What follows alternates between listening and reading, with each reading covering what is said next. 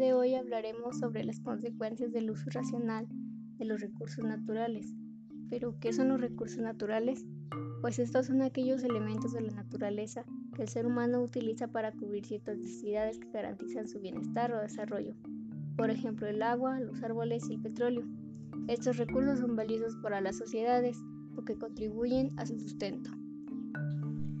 La población se beneficia de los recursos naturales utilizados en ocasiones sin medida y provocando el deterioro del medio ambiente. Los bosques, por ejemplo, pueden explotarse.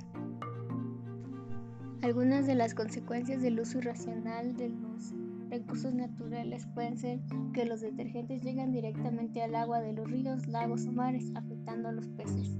Los desechos industriales son descargados en ríos y arroyos, llegando al suelo muchos contaminantes no degradables. También la basura puede afectar el aire, el agua y el suelo y permitir el desarrollo de algunos animales nocivos para el hombre, como roedores alimaños. Las emisiones de los autos pasan a la atmósfera en forma de monóxido de carbono y este contaminante regresa después a la Tierra por la acción de la lluvia o actuando de forma de smog fotoquímico. Los aerosoles y aparatos de aire acondicionado contribuyen a la destrucción de la capa de ozono de la atmósfera. El ruido común en las grandes ciudades ocasiona que las personas pierdan lentamente su capacidad auditiva. Los arroyos o ríos pierden su flora y fauna característica al no ser canalizados. Las montañas se erosionan al talarse árboles y arbustos. Los espacios para parques y jardines se descuidan.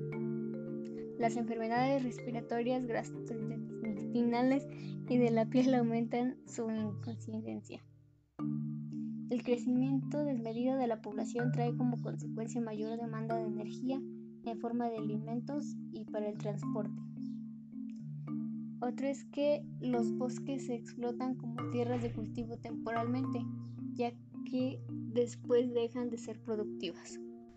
Como bien, estos recursos naturales son muy importantes para el ser humano, así que ¿cómo podemos proteger nuestro medio ambiente?